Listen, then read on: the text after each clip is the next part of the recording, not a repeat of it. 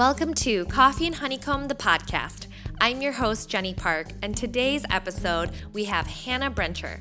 Hannah is a writer and a speaker. She has been on the TED Talk stage, written two books, and has even been featured on Oprah, The Wall Street Journal, and dozens of other publications. I'm thrilled to have her in today's episode. And this is actually the kind of conversation that inspired me to start a podcast. Whenever I would have an awesome coffee date with someone, there were so many times when I wished I could have bottled it up, recorded it, and shared it with a friend. And I'm so glad that we recorded this one today. Today, Hannah talks about her newest book, Come Matter Here, gives us a behind the scenes look into her writing process, and she also talks about anxiety, depression, social media, digging into scripture. And the meat of the conversation is about the importance of building your character and a firm foundation, not a following, not a platform, not a brand. Hannah gets really honest and vulnerable with us today, and I appreciate her wisdom in that success and fame in this world will never satisfy us. You guys have to listen to this one and then message me after so we can keep talking about it and tell me what you think. So, without further ado, grab your cup of coffee and let's get started. Welcome to the podcast, Hannah. Thank you for having me. I've been so excited. and you said you made coffee. Do you make your coffee usually at home? Oh, so Lane makes my coffee every morning, which is the mark of a good husband. But um but I so then like it took me an extra 10 minutes to make it because I was like, I don't know how to make coffee. And so I'm tasting it right now. It tastes okay. It's yeah. definitely I was like Googling like how do you make coffee in a coffee? How do you maker? make it? Oh, coffee maker. Okay. Yeah. So we have like a Chemex, we have all these things, but sometimes I don't know. I just I want it to be simple. Turns out it's not. Um, so I couldn't get a hold of him. So I just had to like wing it. Yeah, we have a Chemex, a Keurig, and a pour over, but I always go out for my coffee. So Eugene's always like, why do we have this if you're not going to yes. use it and make your own? you Did you tell all of these things on your wedding registry and then Oh yes, like a cake stand, a salad bowl. Yep. oh my gosh. Um, did you tell Lane he can't be home during this? Did we have to kick him out? Or was he already no, out? He he's at work right now. Okay. So he's probably gonna be like all of the G messages and like text messages I sent him being like, help, I need coffee. I don't know how to do this. The other thing that I wanted to talk to you about that is not super related to everything else we'll talk about is you're a big brother fan.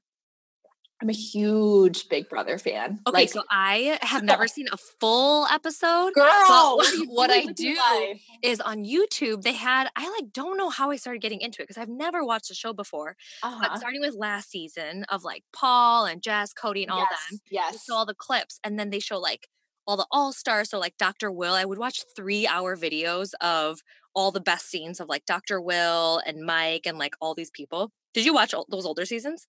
Yes, but why why would you watch the best of? You should just go on CBS and start watching the seasons. I should. It's addicting. It's it's very addicting. And so it is I'm thankful that it's only on during the summer because it's 3 nights a week. Yeah. And um but like I love it. I think especially because like Lane gets super into it with me. Like since last season he's been like way into it with me and like mm-hmm. I don't know, it just feels like something you can do together. I mean, there's plenty of things to do together, but there's just something about like, I personally, I think anybody that spends a little bit of time with me knows that I love reality TV. um, it's just, I can't help it. I'm fascinated with humans and I love to watch humans live, which sounds so weird, but like, for sure. My, my top shows are like Big Brother, The Bachelor, me too, and Catfish. Like, um, and so I don't know. I, I love that it's something that we share together, but then I also find it so cool when you like see or you find a Big Brother fan like unexpectedly, and then you get to have this conversation you wouldn't have had otherwise. Totally. You know, like it you brings people talk together. about what your strategies would be if you're in the house. We actually we haven't like I always think about that. Huh. I would have to think about that. Like I definitely feel like I'm somebody who like leads with a lot of integrity. So it would mm-hmm. really be hard for me to play the game like without like feeling like, oh, even though this is a game, I feel like I'm lying to you, you know? Yeah. Um, but yeah, we haven't we haven't done that yet. So that's always fun to think about. I always think about like, would I purposely try to lose games in the beginning so I wouldn't be too big of a threat? Like, you know, yes. you gotta kind of lay low in the beginning. I know. And there are a lot of people this season that are like, they're very, you can tell they're very strategic. Uh-huh. Like, if you're going to watch a season, I would tell you to skip last season because it was like by far the weirdest season I've ever seen where it felt like one person was controlling the whole entire game. Was that the one with Jess and Cody and Elena? Yes. Okay. Mhm. Yeah. It was weird because like there was all these romances, so it felt Uh-huh. like no one was playing. But then at the same time, there was one person, Paul, who was just kind of in control of everyone. Yeah. And everybody just blindly believed him. So it kind of didn't make it for an interesting game because he kind of told us what was going to happen. And people felt mean in that one. Are they usually that mean? Well, I mean, you if you saw this season, you'd be like, "Whoa!" Oh, like, yeah? people are flying off the handle. Like it's intense. Okay. Like, but I don't think. Yeah, I think that some of the commentary, like a lot of the commentary, was mean last season. Yeah. Um, I haven't seen as much of that. Like this season, people are just like really blunt and upfront with one another. So okay. I highly recommend it. I okay, I will. well, we have Hannah Brencher here. I'm so excited. I've been a fan since like 2011 is when I probably first started reading your awesome. blogs. way at the that was like the beginning. Oh, way back. And then I even started Campus Cursive at U of I because of More Love Letters, which is the company you founded. amazing. And then um, met you a couple years ago in Georgia in person, which was like a dream come true. And now Oh, that was so fun. that was really fun. It was really impactful. And now you're here. So, for those who may not know who you are, can you tell us a little bit about yourself?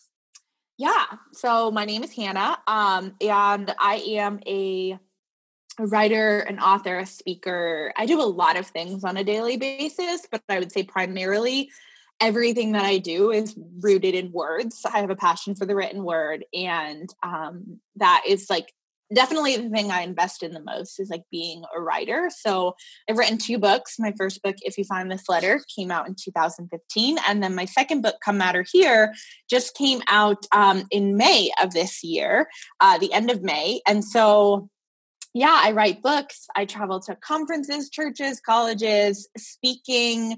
Um, and then I started a company called More Love Letters back in 2011, which is right when you found me. Um, and it is a global love letter writing company. So I'm still running the company today um, with a dedicated team. Um, and we basically we use social media to send letters to people in need all over the world. So they're all handwritten letters. It's not done technologically, but we do use social media as kind of the driver for it. And then hundreds of letters show up for somebody on a day when they don't think they're going to get any mail. Like craziness. Never anticipated this. If you had told me several years ago this was going to be the plan, I would have thought that you were crazy. But it's just been really good. God's been really sweet. And I've just been kind of following and challenging myself and going for it. That's a lot of different things. So, it's speaking, writing, more love letters. How do you manage all that? Do you do all that in one given week?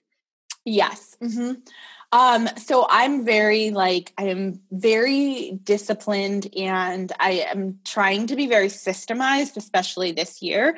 Um, so I'll break it up into different hour chunks. So one day maybe more more love letters focused. Another day will be just specifically a writing day where like literally the purpose of the day is to create content.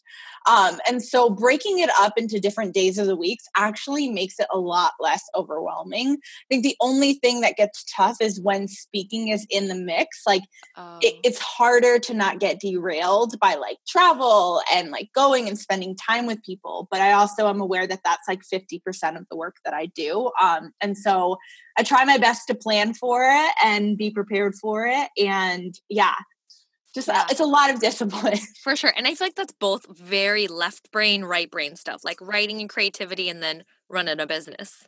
Yes, and I think I need both. If I was just to be left to be creative, I would Mhm. always be in my head and it wouldn't be healthy. Yeah. Um, and so I like that there is different things going on on any given day. Like today is a little bit of planning talks. It is shipping prints out from my shop. Um, it's having this podcast interview. It's doing some finances and it's sending some emails. So it's like less of a content producing day, yeah. but like it's really healthy for me, especially as somebody who deals with depression, to Mhm. get to use my left side of my brain and to really like use like, get that order and that logistical structure is Yeah, just sure. I need that. So That sounds so fun. And it sounds like you have a good system. You mentioned Come Matter Here, which is your last book, and I have it right here. woo. It's so beaten up because I brought it with me to so many pools over the summer. I But love that. such a beautiful book. Would love to hear like what made you want to tell this story and what was it like writing it? Yeah. So, I mean, my first book that I wrote, If You Find This Letter, was a memoir. And I think I always kind of felt like, man, like, I don't think I have, I don't have another memoir in me for like many more years. I always felt like I was too young to write a memoir. Like, oh yeah, I'm 25 and I'm writing about my life, you know? Um, and so when it came to Come Matter Here, I wanted it to be a blend of storytelling because I think storytelling is my strength, but also like themes. And so the way that I structured the book is like all different themes for each one of the chapters. Yeah. Um, and just it is a loose chronological feel of picking up my life and moving to Georgia and really encountering God in a way that I learned. Um, it's not about your expectations at the end of the day if you're going to be a person of faith like it's more about the transformation so i found that i learned all these essential lessons from moving and transitioning and, and even people that aren't moving physically like you still go through these weird transitions when Yeah. you're in adulthood um, and i it was a lot of people that were like yeah like this needs to be the next book like you need to speak on this you need to Hmm. Write about depression specifically and it's just interesting for me because i think when the more love letter story happened i thought that would be the most interesting story god would ever give me. And that was invigorating but at the same time i think it was a little bit like it scared me a little bit to think wow like what if i've lived my best story at the age Hmm. of 22 you know? Um and so it's really cool to see that i feel like come matter here makes a bigger impact Yeah. um, it's nothing against the first book that I wrote, but when I wrote the first book that was all about love letters, like the emails that would come back to me would be about like now I'm going to start writing letters and now I'm going to start leaving letters. But what's been really cool about Come Matter here is like you get these emails from people that are like because of this book I I stepped back into church for the first time in wow. Or because of this book like I was going to leave this city and I've decided to stay. And it's like Mhm. things that, that those are the kinds of books that I want to write, no matter what the subject matter is, like books that are going to propel you towards change and propel you towards living a better life. And Yeah. so Come Matter Here was the first jaunt, I think, into writing the kinds of books that I really want to write. Wow. In the foreword too from Jess, she said something that made a really impression. She was like, Hannah used to tell stories and now she preaches. Testifies. Oh yeah, she testifies. That's so powerful. For Yeah. anyone who didn't read the book, can you kind of give a little synopsis? You mentioned it's about your journey moving to Georgia. Yeah. Yeah. So um I definitely always say too though, like even though that's the loose chronological feel, like I don't want anyone to think that it's like a book just about like me and moving to a new city. I'm not Yeah. that interesting. So it can't possibly just be about me. Um really I to describe the book, I go off of the subtitle really. The subtitle is your invitation to be here and a getting there world. And I think that sums up the book perfectly. That especially as young people, primarily my demographic of 20s and 30s, um, it's so hard to just be here in this moment. Social media pulls us away from the moment, our five year plans pull us away from the moment. We're always looking to get there wherever there is. And every one of us has a different destination in our head. And I think what I had to learn, and the vehicle in which I learned it was depression, is that like I had to stop waiting for my mm-hmm. life to start. My life had already started. I just needed to look around, learn to be where my feet are, and learn to invest right where I was and trust that that's what God had for me in this moment. I think we all want these like big, grand things. And it's like, it really comes down to like that simple part in scripture where it says, like, to whom much is given, much is expected. And I think mm-hmm. you can't take care of what you have right now. Why should there be more? You know, like, and I think it's like learning to be better stewards of the people in our lives, of the jobs that we have, like of the favorable and unfavorable conditions that we're in. And I think this book is like super relevant to our generation, like you said, in terms of struggling with contentment and always wanting to be somewhere else, but also with, I feel like a lot of women, including myself, really struggle with anxiety. and then yeah. of course also depression and like just really and like i feel like it's great that there's a lot of awareness coming around with mental health but it also feels like that issue is more prevalent why do you think so many people nowadays are struggling with anxiety and depression more so than before i think it's 100% social media like 100% mm. um and I don't think that's obviously, I wouldn't say that's the only cause of it. But I mean, when I was in college, I remember social media coming to the forefront. At the time, there was Facebook, Twitter was just becoming a thing, Instagram, like it was going to be a few more years until it evolved. Yeah. And I remember looking for data and research in 2009 for the effects of social media on us. And it wasn't mm. out there. And it hasn't been out there since, I guess, like the last two or three years is when we've seen the biggest advancements in research. But they say it's like wet paint. Like we still don't know what the actual effects are. But I don't think there's any coincidence between the skyrocketing rates of people experiencing anxiety and depression and how much we are exposed to the lives of other people. Yeah. Like, take women, for instance. Like, I want to say we use social media as a tool to for our businesses and as a tool to get information or how more love letters uses it where it's like because of social media we're able to propel a movement we do use it for yeah. that but i would say like maybe that's like a 60 40 thing and we spend a ton of time actually using social media in order to compare ourselves to others or discover other people and unfortunately like a lot of times that discovery then becomes comparison i think we're so overexposed to the lives of one another that it's hard not to slip into the mindset of well, I'm not as good as her. I don't have as many followers as her. I don't look as pretty as her. She can put on a dress and take those photos. And like, I feel like I can't even like put pants on, you know? and so I think yeah. it's like, I am a big encourager of like, we need to be celebrating one another rather than mm-hmm. competing with one another. But I think, I think it's a long journey to get to that place, like, because we already are so hard on ourselves. And so if you're hard on yourself and you're like, you struggle with confidence, it's rightfully so that when you get onto social media, it's going to be hard to shut that off. Yeah. And so I think it leads to a lot of anxiety and a lot of depression of feeling like we now all of a sudden can see how far people have come or how popular they may be. Like it's hard not to look at social media as a measuring tool. Mm. Yeah.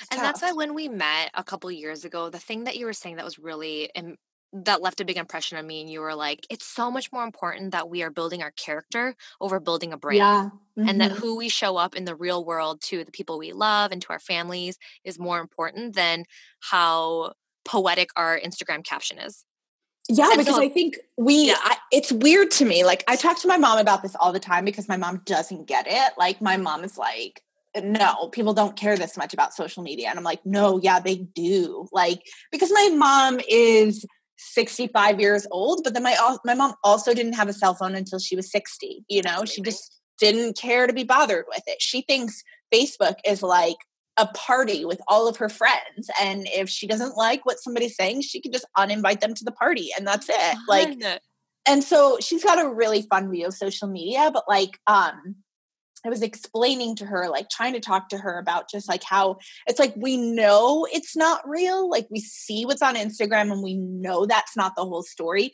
But at the same time, we have a really hard time believing that it isn't. Like we have a hard time not comparing ourselves to the highlight reel of somebody else. Yeah. And that's just like extremely tough because then like you will be set up for letdown when like you meet that person for coffee and they're like, well, A, if they never even want to meet you for coffee, but B, like if they're a completely different person than who they seem to be online. Like I'm just like, I am always praying, like, God, like just let me be the same person online that I am offline and offline as I am online because I just like I don't want to be like known or put given a platform for being somebody that I'm not.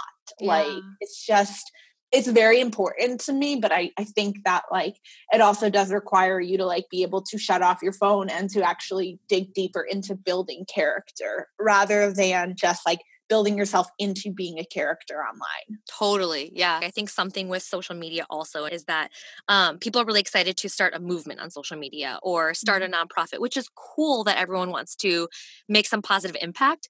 But we forget about the stuff like making sure you're reading your Bible or like making sure you're plugged into a church. So some of the stuff that maybe isn't as sexy, but it really is the foundation of like your relationship with God and um, your faith. Can you talk a little bit about that and how that what you think about that? Totally. I 100% agree with you. Um, and it's, it's interesting being somebody who like you would say like years ago, like it did start a movement and it has been a catalyst to like a lot of the cool, awesome things that I get to do.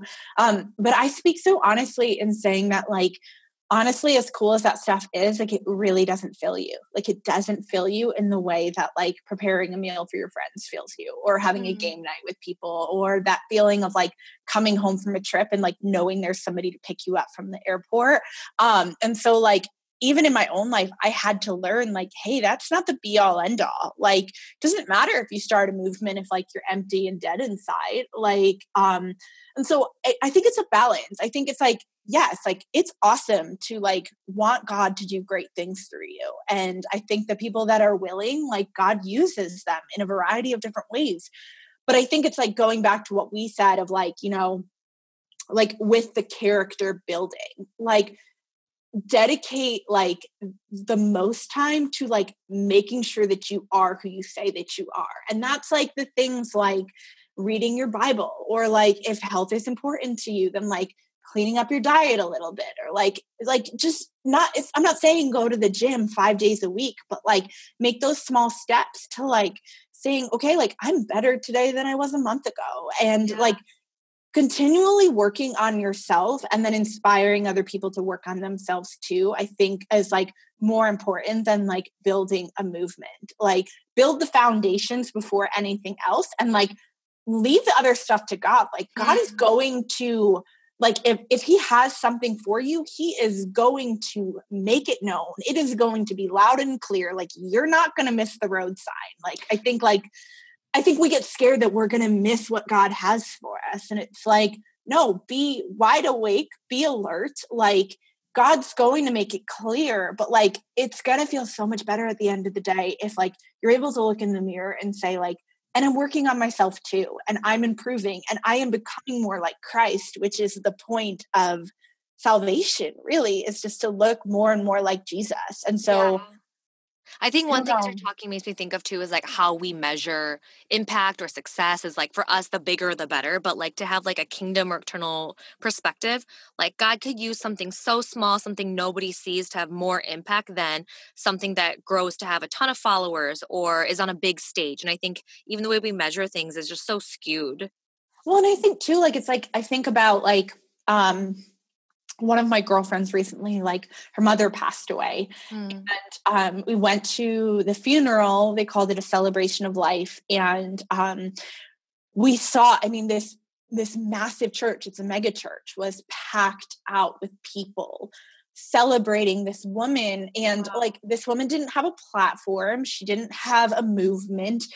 Uh, it was one of the most powerful things i think i've ever been a part of. And what shook me more than anything was like how like this woman was just dedicated to people, not to a social media following, but just like one on one relationships built this impact. And all of these people have come together to celebrate that and to mourn the loss of like a truly beautiful person. And I think wow. that like really, that day like changed me. Like it, like it was a benchmark for me to be like, like I want to be the person that shows up at 2 a.m. I want to be the person that like when there's a meal train, like I'm not too busy to say like, hey, like I I can do two days, you know, like mm. I want to be generous with my money, like all of these things. And like it's one of those things where it's like that's why I think I'm so focused and passionate about discipline is because I want to I want to experience but abundance, yeah. but I also don't want my work to take over my life so much that I don't see the people that need me. Like wow. because that's filled me more than anything else like is just being able to be there for my people and several years ago before I wrote Come Matter here, I felt like I was just always waiting to like get on the next plane and go to the next group of people that I could impress and then you realize like wait a minute, like wow. I probably don't get to see these people ever again. Like I might and we might message on Instagram, but like they're not going to be the people in my meal train and they're not going to be the people that I call when I'm like depressed and I can't get out of bed and like those aren't going to be the people that like show up at the hospital when the baby is born. And wow. so like invest in the people that are really there and like what my mom always says like celebrate people like make people feel like they are the center of your universe. You will never regret that. You will always feel full because of that and it matters so much more than anything we put on social media you know? Yeah. it just it just does. Yeah. Before you wrote come matter here and you were like i think that by this point you're so successful. You were a ted talk speaker. You grew this global company. You wrote a book and you you're so young. Did you have a like a oh shoot moment like this doesn't fill me up like I thought it would? Oh, I had so many of them. And I was like slowly dying inside because wow. of it. Um, and I really look back on it because like people people used to make the comments, especially more when I was in my early 20s, of like, oh my gosh, you have everything. Like you can yeah. have everything that you ever wanted. And and I think it was one of those things where I'm like, man, I really should be grateful for this. And I am, but I feel mm-hmm. like God gave me like all of the levels of success that I could have possibly wanted in order to show me very quickly it's not up here on this mountaintop. So go tell the others. It's not up. Wow. Because huh. like I'm telling you, the reason that my life crumbled in the way that I illustrate and Come Matter here is because I built my life on a false foundation.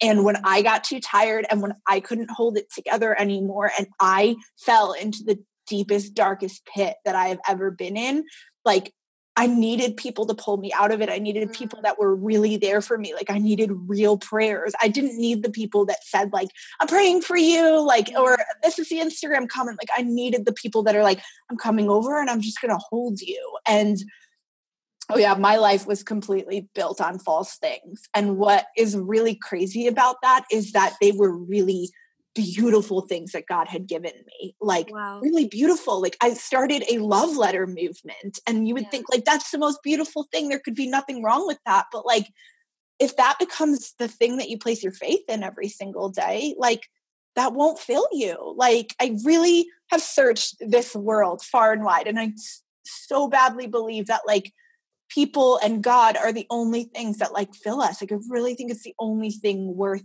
giving our lives to. And that's why it's like when people talk about faith and people get offended with faith, and I get that, but like I'm like, I can't deviate from telling you this is the only thing I've ever found that makes me feel like I want to get up in the morning. Like, wow.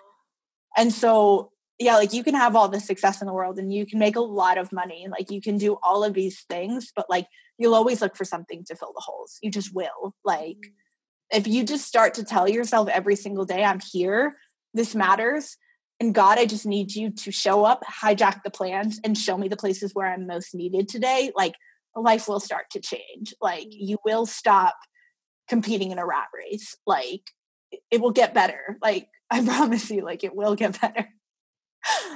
My gosh, that's so powerful. I'm like soaking all that in right now.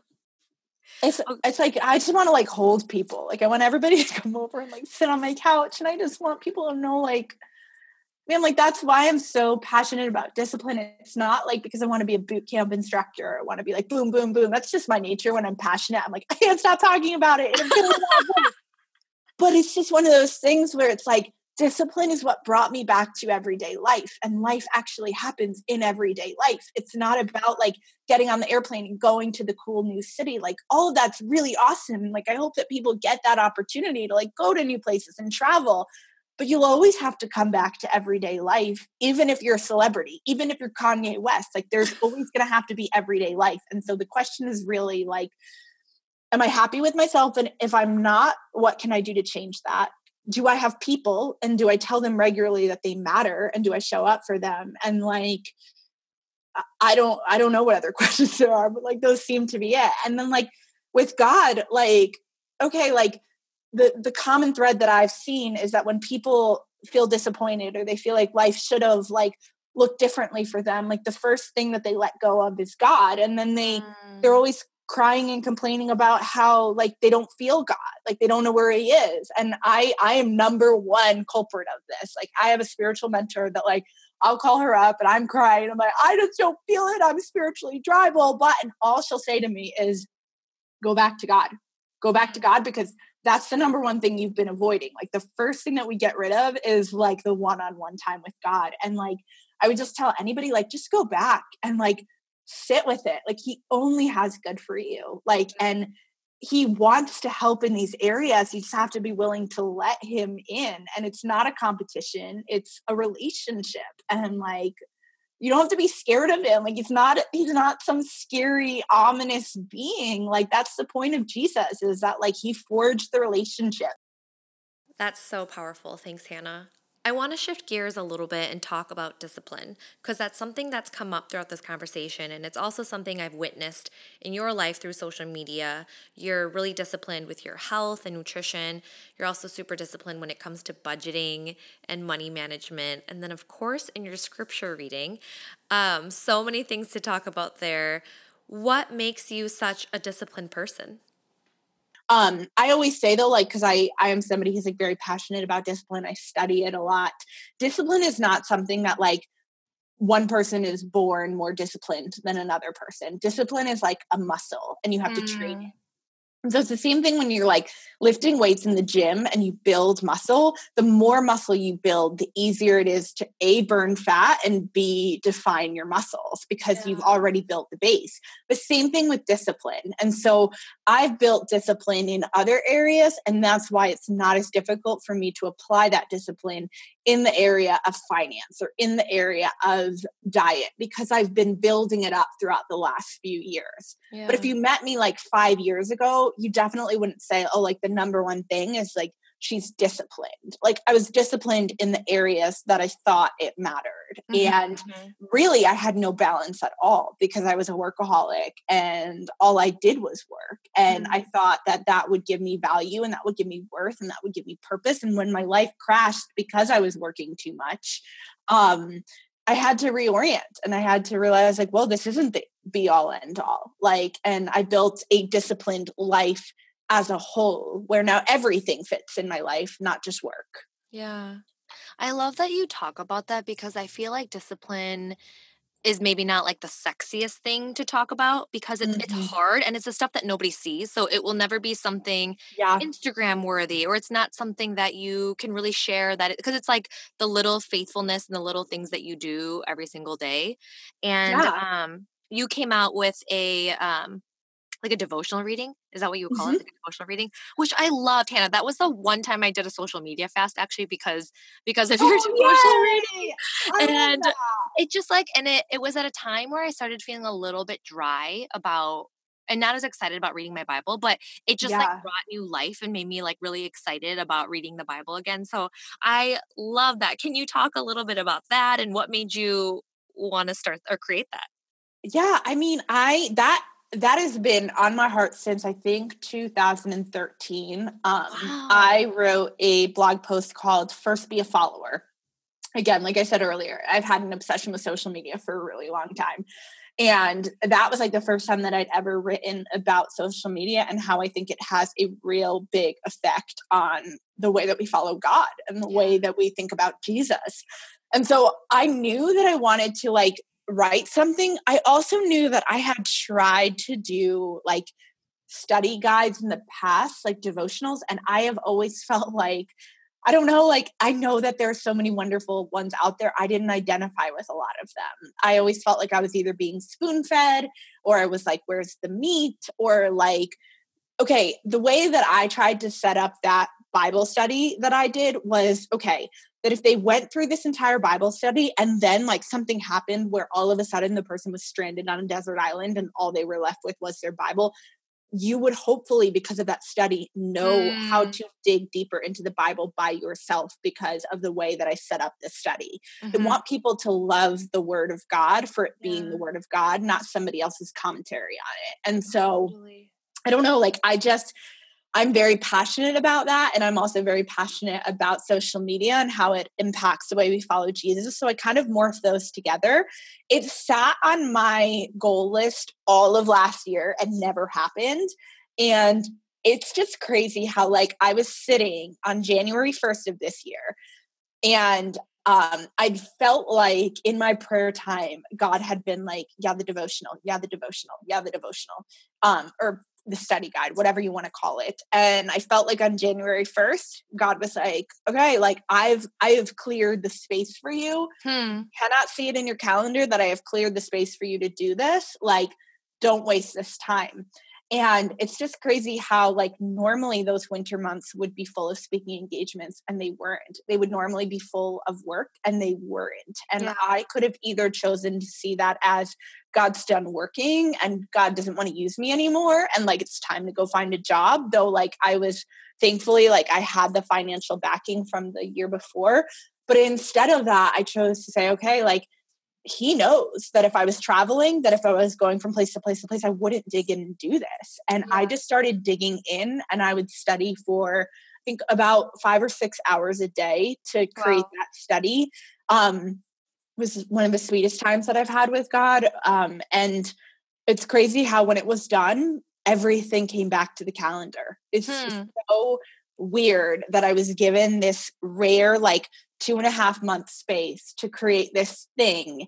And I always created it under the pretense that this is going to be free because I have no idea what I'm doing. Yeah. Um, but that also, like, I just wanted to break all the rules. Like, I, I wanted it to be like, hey, it's a 15 session study, meaning it might take you three days to get through one of those sessions. And that's okay because the point isn't to finish in X amount of days. Like, the point is that, like, you'd come out of it closer to Jesus. Yeah and so i've i've loved seeing people's like responses to it. I've loved getting the emails from people being like i didn't even think the bible was relevant until mm. i started doing this. Like so i'm hoping that like my passion for the word of god just showed through that study. I don't even know if that's the question that you asked me. No this is great. It's it does it still available? Can people yep. still find mm-hmm. it? Is it yeah, on absolutely.com Yep, go to hannahbrencher.com and it is on the top sidebar. Okay. It's the first thing that you'll see when you go on the new website. What does this um, season look like for you now? So you just finished Come Matter Here. Are you writing another book or what is this next season? Yeah, we'll start um we'll start writing book 3 probably in like the next month or so. Um but Whoa. I don't if you know what it should be about, let me know cuz I maybe it'll be about discipline and we'll sell two copies. Um Wait, how does that work? So first you think about a topic and then how long do you write for?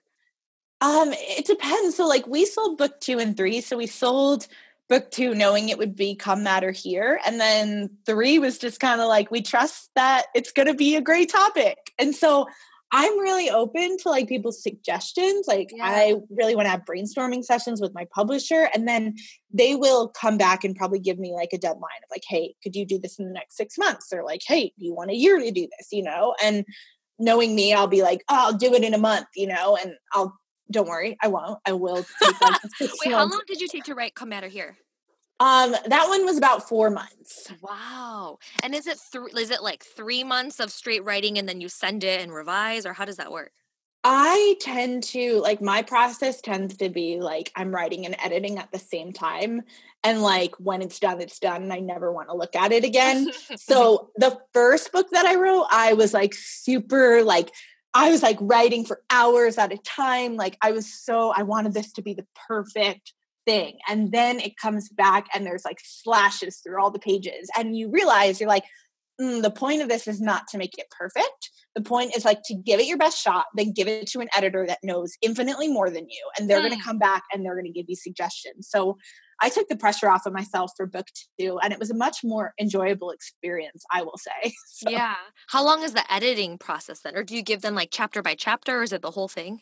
Um, the editing process was it's different for every writer. Like mine was um, I had from January until May 31st to write the book, but I don't think I started until like I'll say like middle of February. I like kind of just like took some time and just really just like waited and prepared to get into it. Um, and after that, I would say we probably went back and forth with the edits for about like three or four months. Okay. Um, but there was minimal edits, which is awesome. Like because I think I learned so much from writing the first book that I applied it to the second book. Um, I like love this process because I'm like, oh, how can I become better? How can I become a better writer? And I I just trust that editors know what makes for a good book and so i leaned into that you know um, i would tell any first time writer that it's like it's okay if like a lot of your words get slashed off the page like trust that the person that's leading you and guiding you like knows more than you do always hmm. be teachable you know yeah. yeah. and do you do you write like five hours a day six hours a day just straight Um, when I'm in like the book writing process, I'm usually like up starting to write at 5 a.m. and I'll be done by like nine or 10 in the morning. And then I won't I won't look at it again until the next day. Wow, that's like so I think every person is different. For me, yeah. I would come in and I would say, okay, today I want to knock out a chapter on community. You know, I would start with an hour of prayer and study, and then I would watch as God would always segue it into writing. And some days I would knock out the chapter in an hour and a half. Some days I would get half of it and I would know where the other half was going. It looked different every day. But the thing that was the same every single day that I sat down to write was like my prayers of like, God, I cannot do this apart from you. Like mm-hmm. me and my own strength, I can't make this happen. And so I trust that you're going to show up. And then every day without fail, words came. Wow. And you also blog and have your Monday your Monday emails. So do you ever like like not want to write those cuz you want to use those for the book? Um sometimes but see like in this I'm like I don't even know what the book's about. Like oh, yeah. I I have become somebody who um going back to discipline um a creative that can create on command. Um so like i no longer wait to be inspired. I just sit down and i say today's the day to create and then i bang it out you know um and so i just always trust that there's more like there there's going to be more content or yeah. i can go back if i loved that monday morning email and i think it's applicable to the next book i'm going to take it back but i'm going to rewrite the entire thing so it will never look the same so there was definitely some things in come matter here that had previously looked like blog posts but I made sure to rewrite every single one of them so that it was fresh. Huh.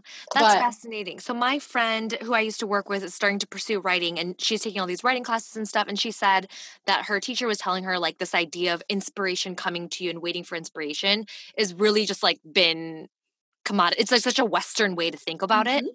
And mm-hmm. it's really just discipline, just like writing a little bit every yeah. single day and then the every single day being That's in so practice. Fascinating. I'm like a huge advocate for it. I'm like, I don't think writer's block is real. I just don't. Like, huh. I think that any day that you sit down to write, you can produce something, but it is setting the environment and it is coming back to it over and over and over again. And that's why, like, I can write blog posts, Monday morning emails, book content, and a variety of other things. Sometimes my Instagram's like, looks like a blog post, you know? Oh yeah, yeah, yeah. Because because I have gotten myself into the mode of okay, there's no drama attached to this. Like there's no I need to be inspired by the person on the street. Like my mind I think is always ready to receive content, but I keep it like in a notebook where like I always am ready to just sit down and start with something and then it just flows from there. Do you ever feel paralyzed like I'm not ready to press submit or press send because it's not good enough or it's not perfect? Um, if I if I feel that way, I just tend to shelf it. Like I tend to say, okay, I'll come back to it. Like I definitely wrote a Monday morning email the other day. Like I wrote, I think I wrote like three in a two hour sitting. And one of them I just had to like mark and like mark for myself to say, like, revisit this next month because it wasn't ready. And it was like my feelings hadn't been fully hashed out on that. I never personally would put something out there on the internet that I wasn't sure that I had fully dealt with and hmm. like didn't really want to feel that exposed. I always tell people, like, especially writers, like, deal with your stuff, like, come through your stuff and then go back and write about it because, like, your own personal experiences, like, if if they just become fodder for somebody else before huh. you before you've dealt with it and you've learned the lessons from it, you know, yeah. like I think like another person I really love is like I don't know if you ever listen to like Jenna Kutcher. Um, yeah, Oh yeah, yeah. Uh huh. Yeah. So she actually just did a um, episode on producing batch content for Instagram, and I loved this question that she asked about like, okay, like you have to ask yourself the question of like, why am I posting this? Like, why am I posting this? Am I posting this to serve somebody else, or am I just posting this because of ego? Mm. And I know, I totally know the feelings of posting something for ego because you're like, well, I did this really impressive thing, so I guess I should show everybody. And that's ego right there. Yeah. But like, if I approach everything that I write as how can I better serve somebody? Like, what is the point in this piece to serving somebody else? Like, you can never go wrong. But I think that, like, don't write before you're ready to write about it. Like the hard things, like let them be hard things, let them be personal, let them be raw journal entries. And like yeah. when you've learned the lesson, like then go ahead and and write you know and like i also tell people like have somebody that reads it and somebody that you'll actually listen to that if they give you the honest feedback of like oh that's not for the internet or like oh that's really going to hurt that person's feelings like trust them enough to listen to them um because i don't know like i'm just like really passionate about like not taylor swifting people like being oh really oh careful God. just be careful with other people's stories like because we're all worthy of a redemption story and yeah we can take that from one another if we're not careful. Do you follow um, Annie Downs? I do, yes. Okay, she's also a writer and speaker, and she was saying that when she writes about other people in her stories, she has them read it and asks, like, "Do you think that was true for you too? Like, was this the experience you mm-hmm. saw? Because this is from my perspective, and I want to make sure you feel comfortable and respect that too." One hundred percent. Yep. Okay. Well, thank you so much. This was so much fun. My last question for you, and I know you'll love this one because you love scripture, is what is your honeycomb? So, honeycomb is either a verse or a truth that is speaking to you in this season, or it could be like your life verse, something like that. Whew, I know. I was thinking on this and I was trying to be like, okay, like what is my honeycomb right now? Um, I think that like I don't know that it would be one specific scripture so much as it's like a concept that I'm just continually finding throughout the Bible and like trying to live in that. It's just yeah. like how much the word of God is like continually preaching to to pray and to offer thanksgiving. That like mm. above all things like to praise God. And I think me being wired as somebody who does struggle with depression, like it's harder for me to stop and like praise God. And so I'm trying to just get better at like writing down the things I'm saying thank you for and like writing down my prayers so that I can remember to go back and read them and like build my faith back up. And so, yeah, just that idea of like rejoicing in what God has already done because we're just so quick to forget about it like in a new day. Yeah, that's so good. And yeah. then where can people find you on Instagram or if they want to join your Monday letters, can they do that? Can they still join? Yeah, absolutely. Okay. It's all on um, hannahbrencher.com. Um, my blog is there, but then also like all of like my coaching, the Monday morning email is on like every sidebar page. And then like the same thing with social media. It's all just Hannah Brencher.